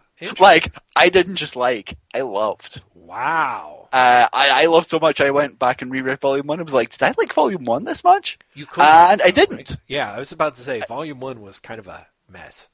Now I liked Volume One. I remember liking it, but um, Volume Two I really, really liked. Uh, and it's in a really weird way. It feels like Geoff Johns being much more relaxed than he normally is, uh, and definitely taking advantage of the, the page space, like the amount of space in the uh, in the book. Um, but yeah, it's it seems it's a really I really like the way they're what they're doing and what, the way they're doing it.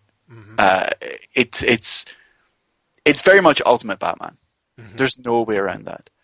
But but it's Ultimate Batman done in a way that I am completely on board with. Even the the gratuitous switches from what you expect work. And and fascinatingly, they're not that different from the ones in Superman Earth One. But whereas in Superman Earth One, I mean they're astonishingly close. That's all I'm going to say. Um, but whereas in Superman Earth One, I rolled my eyes, and Batman Earth One, I was like, okay, I can buy that, which is really really interesting to me.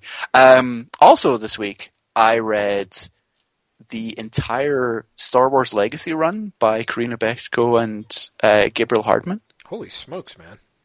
It's only like 18 issues, Oh, okay. um, but it's great. Have you read it? Have you read any of it?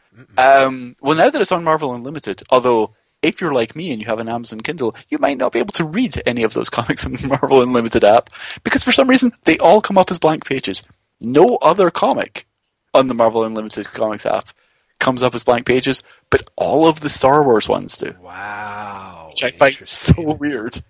Um, yeah, it's super weird, right? It's Mm-hmm. really strange. Uh, anyway, I got them out of the library in the end. I got the, the Dark Horse collections out of the library, Mm-hmm. and it is it's great. Hmm. It's it's Star Warsy enough Mm-hmm. in all the right ways, uh, but it also works very much as like you know science fiction, action, adventure. And so I, I was sold. I really, really, really enjoyed it. I have to say I enjoyed it more than Invisible Republic, their their current image book. Huh. Interesting. And why is that? Because it's the Star Warsiness of it, sort of. It is the Star Warsiness, uh, and not in the like I only want to read Star Wars stories, but tonally it's much more what I want to read. Right. Tonally, it's much less like it's space. Space is hard. Do you know what I mean? Like I've I feel like I've read enough. Not even dystopian science fiction, because Invisible Republic isn't really dystopian science fiction, but just like, have you ever gone to space? Oh, Okay, okay. I don't mean to cut you off, but I just realized how we will make bajillions of dollars, and it's going to be in a podcast I call Space Winnie the Pooh, in which we reenact Winnie the Pooh stories from space, and Space Eeyore is going to be the biggest breakout character ever because you've nailed the voice of Space Eeyore in a way that speaks to everyone. Young, Listeners, old, people in space, that- people not in space. if you want to send in pictures of Eeyore, the famous Disney Eeyore, uh, with a space helmet on, you might just make Jeff stay. you, you by week because my week was made just hearing you go space. It's space. You know, it's just oh my god, my god, Space Eeyore is the best. Anyway, so yes, the Star So yeah, I- Wars I- Star, Star Wars, Mm-hmm. Star Wars Legacy. Uh, I t- collected really confusingly under the name Star Wars Legacy Volume Two, books one through four. I know, really. Um, but if you're like me and you've got a good library system, uh, Right. Because I guess you can't buy them anymore. Um, get them out. Get them out. They're, they're it's really strong Star Wars stuff. I will check that out. I, of course, do have like I I read one of the Star Wars books. Just kind of, I grabbed the Archie Goodwin, Michael Gold. God, why am I blocking on his name? Michael Golden's uh, issue, like thirty-eight. It's literally the issue right before the the, the Empire Strikes Back issue, and it looked beautiful. So part of me is like, I, I I will check it out. If I can check it out on the iPad, I will try and check it out because Dylan Todd wrote a um, really great Comics Alliance piece uh, that I'll probably have to link to now, talking about the various Star Wars books that one should grab before Dark Horse stopped, you know, producing them. And what's amazing is is that it's such a great little um, playlist to start being able to hunt through the Marvel app. And you Yeah. know, this is something that uh, that I think Matt Turrell pointed out that he's absolutely right. I would love the ability to to ha- create and share curated playlists uh, in reading lists in Marvel Unlimited. That would Yes, just be that would that. Uh, I don't see that would be a no-brainer, but it also completely plays against Marvel's control of the material. So it's a no-brainer for readers, but not for Marvel.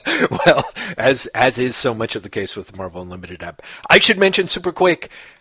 Uh, even though I don't, uh, I can't even begin to wrap my head around it enough to discuss it. That I read 108 chapters of a manga called Sun Ken Rock through Crunchyroll while you were reading all your Star Wars stuff. I read, you know, 105 it, it the, each each one of those is you know 15 to 20 pages a few of those chapters were uh, big finale chapters that were 90 pages long um, sun ken rock if i ever wanted to show you one manga that would make you like retract from humanity forevermore it would probably be Sunken rock because it is And yet, you read 108 chapters. yeah, well, you and I have slightly different tastes, Graeme. I mean, but there were points where I was like, even for me, I was like, oh, this is a little too much. Because Sunken Rock is basically a.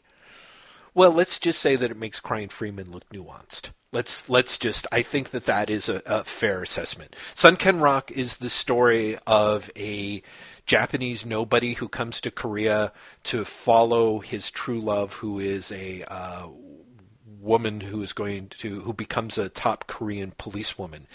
He's in love with her because he's sort of a a, a narr- he's he basically can't do anything except fight exceptionally well with his fists. He of course becomes the head of the most powerful Korean triad gang in in in the country. Um, the way in which his rise from nobody to basically it's a it's a weird book. It's a lot of because what's amazing is is that it starts off very heavily in the comedic vein. It's like, oh, here's the slacker in Korea and he's got a miserable life. To somehow once he gets recruited by this gang who recognizes inherently that he is like the most powerful man in the world because of his um, because of his beliefs for uh, in protecting the innocent and the weak, which is great. Don't get me wrong, but it, it's it's fascinating because it's uh, it takes the shonen formula that you can see in Shonen Jump, where it's basically a good-natured top you know top of the line unbeatable fighter who's basically also a good natured guy who just likes to eat food and, and nap and is in love with an unattainable woman who is you know they have a star-crossed destiny together. It's it's very it's very like oh this is for like 13 year olds except it's very much for emotionally emotionally arrested young men who are like, yeah, I want to read that story, but I'd really like to read it with a lot more like absolutely ridiculously copious nudity and if possible like a, a lot more watching people just get punched into a paste. So it's it's It sounds just like my thing, Jeff. yeah, that's what I'm saying, Graeme. Believe me, there was there there is an insane. I- don't even know. There's like a barbecue sequence that somehow turns into a, a, a a ketchup and mayonnaise bukkake sequence that I was like, oh, I can't. Just think, I could show this to Graeme, and he would he would actually never talk to me again. This would be this is it. I don't even think he would actually. This is how I end the podcast. this is it. This is uh, now I know. Right, exactly. That's, I have my exit card. Um, really fascinating. I mean, parts of it were, I, and don't get me wrong, there's parts of it where until it went too far over the top, like so far over the top that I was like, "Oh, guys, this is not right." You know, like it really engages in ab- absolutely hands down all of the worst, most uh, offensive uh, treatment of women that that you do not want in certainly in American comics, but like it's sort of for me there's kind of a thing of like okay, the great thing about this sort of is in Japan this is only being this is not being serialized in Shonen Jump. This is clearly being serialized in a manga magazine aimed for, you know, 22-year-olds and no kids are ever going to see this unless they happen to have a subscription to Crunchyroll, in which case they can read the entire fucking thing. Uh, is is is a little alarming, but I have to say it's it was kind of a I just can't stop reading it. It was the have you ever had this is great. You're from the UK, so you know that you I I've got a metaphor that will work for you. Graeme, you know when you have that bag of crisps that are unattractively flavored but you can't stop eating them? Oh yes, There we go. That's what I'm I, talking I about. like I like how that metaphor would have worked in America as well. But he just wants to use the word crisp. So you're like, it's a it's a British metaphor, Graeme. I'm using the word crisp. I'm using the word crisp. No, no, no, no, no. I'm I'm not kidding, Graeme. I don't know if you've paid attention, but like UK crisp crisp I- there's, technology. there's, there's far more flavors in the UK than there are in America. That is Exactly, and that's what I mean. It's just like which I never quite understood. I don't. I, no one does. It's a mystery. Well, except for the fact that that when you get right down to it, people in the U.S. are taste wimps. We are really just taste wimps for the most part. We like we like stuff that tastes good, we like t- stuff that tastes sweet, and anything in that framework is great. But no, but the idea that you it's like oh here have a have a curry potato chip. Like people will be like why would I do that? I don't understand. Why? Why am I ill? Why would I be eating that? Am I ill? Why would any human being do that? to Yeah, themselves? exactly, exactly. But so yeah, so so I mean it. I, I think it is actually. I could have said potato chips, but it is very hard to get a, a a potato chip situation quite like that because it's really just sort of like I don't quite like this level of barbecued potato chip as much as the previous type of barbecued potato chip. You know what I mean? So yeah, yeah. I was trying to be cosmopolitan, man. But You uh, it worked, Jeff. you you did a great job. Thank you. Thank you, everybody. So we got to jump because I know you've got a hard stop. It's coming up. Yes, yes, we should. We should totally jump. Um, ladies and gentlemen, thank you very much for listening to this special, very special episode of Wait What, uh, recorded on a Sunday. So uh, neither Jeff nor I nor, are thinking about work, uh, and also in the middle of the day. Like we, we we're doing this over lunch. Who knew? Did we sound different? Leave notes in the comments and tell us. Yes. Can you tell? Let us know. Well, I do feel that both of us are a little bit wackier today. We are. A little bit less run down by the week. we're, we're both a little sort of off. Um, anyway, we will be back next week with the Baxter Building. Oh gosh, is it Baxter Building next week? It's Baxter Building, which means that I don't know about you, Jeff, but I have to read a shit ton shit, of I do too. I'm like, oh my in the next three days. oh my god. Graeme, I think if you look at the calendar, I don't know. Okay, well that's fine. We could probably Wait, is, it, bump is it it not one a more. Baxter Building? Is it a, a skip week next week? This week? No, no, no, no, no. We did the skip week. The the problem is just how these things layer up. Technically, we are coming up on. Oh, never mind. Let's just do the Baxter No, hang building. No, let, No, no, no, because I'm no. very much like well, I'm no. The, curious we, we record the Baxter Building on. It, uh, it's supposed to be on the second week of the month if we can do it. Okay. Uh, and this is I think the first week of the month is. I Okay, think so bring so let's do a normal episode next week, and then we'll do the Baxter Building the week after. That works for me. Perfect. Great.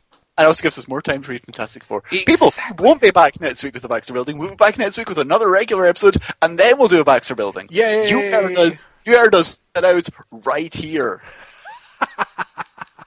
on the podcast. Professionalism in action. That's right. Literally in action. It is literally happening before your very eyes, and you should be terrified. Jeff, where can people find us? Graeme, where can't they find us? They can look at uh, they can look at on Tumblr at waitwhatpod.tumblr.com. There's our website waitwhatpodcast.com where there's show notes and each of us contribute a weekly column of some little bit of comics fantasia. Uh, they can find us on Wow, Twitter. I feel I have to step up my name to game to get Comics Fantasia in there. Well, you know, you can do it. I've totally, I, I back you, Graeme. Uh, we're on Twitter as Wait What Podcast, and individually and separately, where you'll find us each saying crazy things all the time on Twitter.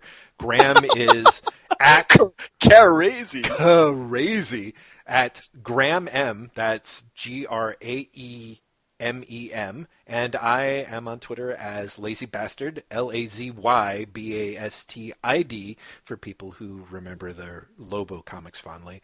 Uh, you can also find us on Patreon, uh, where thanks to, I think it's 104 individuals or something crazy like that now, um, support us and make this all incredibly, incredibly possible. Uh, if not for them, I would be living in a ditch by now for sure. Uh, oh my God, why won't you show me when it's Patreon is such a dick? It's 104. It's 104. Is it? Yeah. Mm, okay. I just want to know I why. check, even though you can't. You know, the great thing is, is I put a little slash mark at the end of it, and it's like, I have no idea what you're talking about. I'm like, okay, it's just Wait What Podcast. Patreon.com slash Wait What Podcast. Thank you, all 104 individuals. You are the best. Uh, did I get everything? I can't believe that I, I might think I think you did. Oh my God. Wow I think you got it all. which is great. You can tell the difference between Graeme and I because Graeme can do that concisely and clearly in 11 seconds, and that was four and a half minutes. So, uh, Graeme, do you want to sing us out? Well, first of all, I want to say I think we all owe Jeff Lester a round of applause. not only for doing this podcast, not only for taking four and a half minutes to tell everyone where to find us, but also because, listeners, what you don't know is because we're recording on Sunday, Jeff's going to have to basically edit this as soon as we stop recording. That's right. That's So, really, everyone owes Jeff a round of applause. Yes. Uh, and aside from that, bye! That's a lovely thing. That's a lovely thing. Thank you, Graeme.